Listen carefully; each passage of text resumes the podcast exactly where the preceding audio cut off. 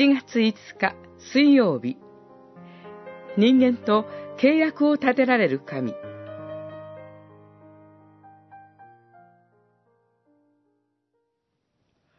私はあなたとの間に、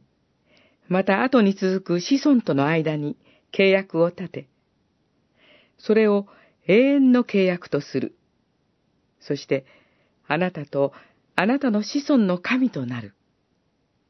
創世記17章7節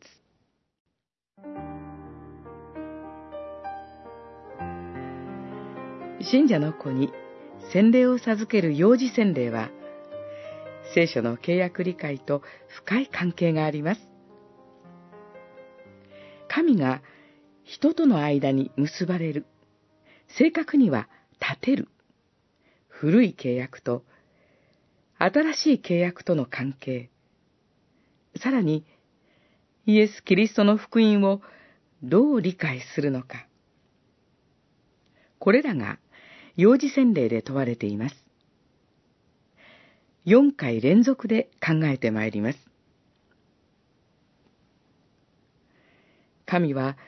ご自身の言葉を信じて従ったアブラハムを義とされ、彼との間に契約を立てられて、あなたとあなたの子孫の神となる、と約束されました。神は、その契約の印として、アブラハムの家系に生まれた男の子に割礼を施すようにと命じられました。そして、モーセに導かれてきた市内で、神がアブラハム、イサク、ヤコブの子孫であるイスラエルと立てられた契約は、アブラハムとの間に立てられた契約の更新でした。神はイスラエルに